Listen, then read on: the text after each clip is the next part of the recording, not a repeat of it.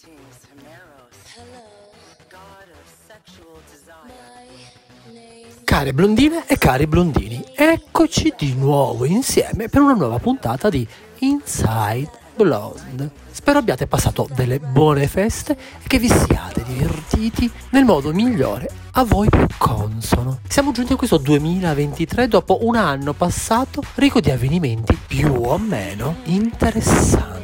I nostri amici VIP o presunti tali non ci hanno fatto mancare assolutamente gli argomenti da trattare e speriamo che anche in questo 2023 siano benevoli nei nostri confronti. La prima settimana di questo tanto atteso nuovo anno è passata e bisogna ammettere che non è proprio partita nel migliore dei modi. Lo scorso 6 gennaio abbiamo dovuto dire addio al grandissimo Gianluca Vialli, che è venuto a mancare a causa della malattia con cui combatteva da tanto tempo. Vialli è sempre stato un personaggio a cui tutti hanno voluto bene, sia dentro che fuori il campo. Grande campione di quelli che era forse il miglior calcio. Nel 2015 il suo nome è stato inserito nella Walk of Fame del calcio italiano, ma oltre un importante giocatore è stato un fantastico uomo, padre e marito. Luca era uno sportivo di grande talento, rispettato da tutti, ma era soprattutto il marito e il padre più affettuoso. Siamo devastati, grazie per tutto il vostro sincero amore e supporto. Queste le parole consegnate ai giornalisti di Catherine White Cooper Vialli, la moglie di Gianluca, che ricorda il marito scomparso e ringrazia il popolo italiano per tutto l'affetto datoli. Per Gianluca Vialli sono stati tantissimi messaggi comparsi sui social, ma quello che mi ha colpito è quello di Fedez, registrando una storia Instagram per ricordare il grande campione. Purtroppo ho appreso ora della, della morte di Gianluca Vialli e non lo so, faccio questo video per, per ricordarlo perché pur non avendolo mai conosciuto di persona è, è stata una persona straordinaria che mi ha dato una mano incredibile. Uh, abbiamo subito tutte e due lo stesso intervento per due patologie diverse, però a me non era mai capitato nella mia vita di piangere al telefono con una persona che non conoscevo, ma che conosceva il mio, il mio stesso dolore in quel momento. Mi ha dato una mano uh, non dovuta, ma incredibile. E mi spiace perché saremmo dovuti avremmo dovuto vederci e ci eravamo promessi di fare la foto con la nostra cicatrice. E condoglianze alla famiglia e um, un saluto grande a Gianluca. Sono veramente costernato da non essere riuscito a conoscerti più a fondo perché pur pur avendo avuto una conoscenza epistolare telefonica, mi hai dato tanto ed è giusto che le persone lo sappiano.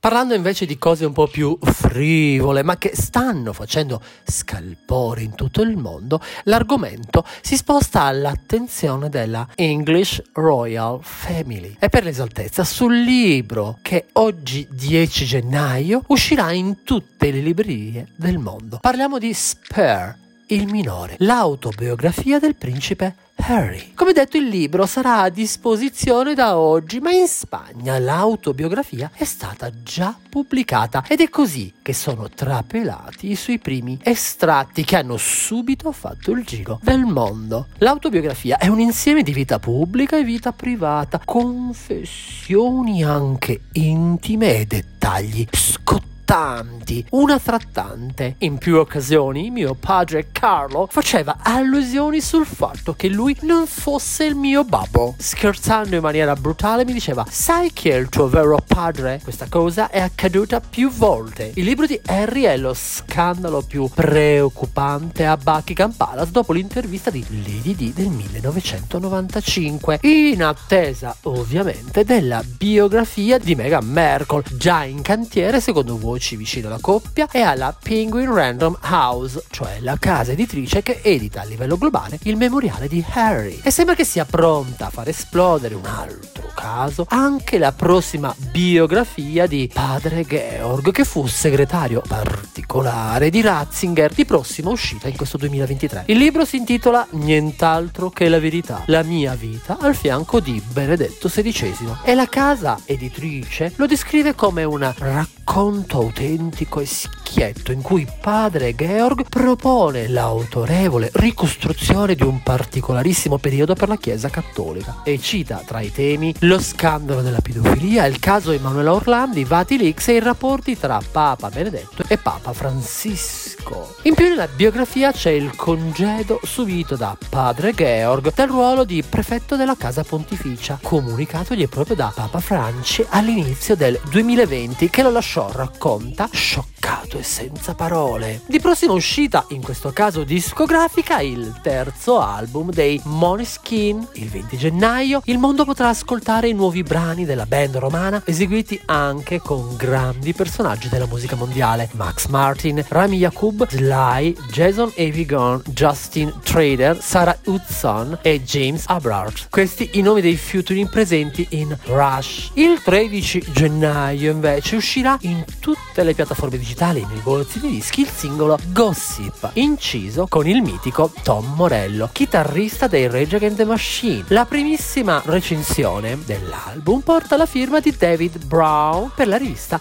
Rolling Stone. A giudicare dai testi, la vita dei Maniskin sembrerebbe un baccanale dietro l'altro, tra erba, birra, coca e belle ragazze a portata di mano, mentre il cantante Damiano David è, per dirla con le sue parole, un domatore di leoni che si comporta in modo indecente e fa l'amore col pericolo. Un minuto prima guarda una top model degli anni 90 in declino rubare un Basquiat, un minuto dopo si vanta dicendo mi chiedo come faccio ad essere così hot. È perché sono italiano. Nel caso non consideriate considerate Damiano una rockstar, ascoltate Time Zone dove cambia un volo prendendo il doppio e manda all'aria tutti i suoi programmi solo perché è eccitato di incontrare la sua ragazza. Non me ne frega niente dei contratti che ho firmato, canta. Il noto critico musicale conclude la, sua recensione elogiando i Moneskin con delle parole che li consacra a tutti gli effetti a star dell'Olimpo musicale mondiale. Grazie al loro senso per la fama e per la moda e con un chitarrista che piazza qualche assolo qua e là, sono l'unica grande rock band in grado di influenzare la cultura pop contemporanea. Invece, parlando di pure eh, e semplici frivolezze, la nostra attenzione si sposta negli studi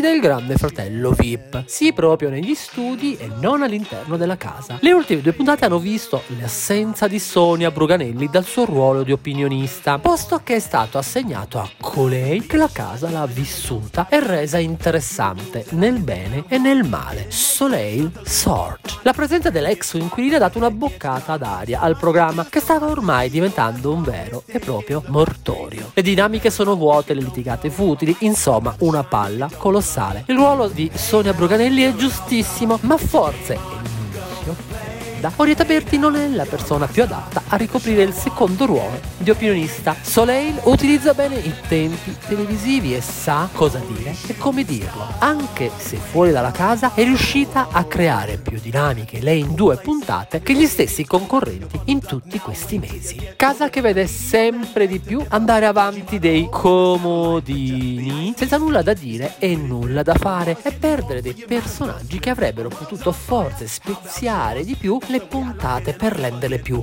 avvincenti. Il caro Alfonso Signorini dovrebbe pensarci bene di chiedere alla signorina Soleil di rientrare anche come ospite all'interno della casa. La ripresa sarebbe scontata e garantita. Caro Blonders, siamo giunti alla fine di questa prima puntata del 2023. Vi ricordo di continuare a segnalare sui nostri canali social le vostre bionde notizie, di farci capire di cosa vorreste trattassimo nelle settimane prossime. Vi mando un grosso bacio biondo a Tutu e ci sentiamo alla prossima puntata di Inside Blonde, il gossip senza peli sulla lingua.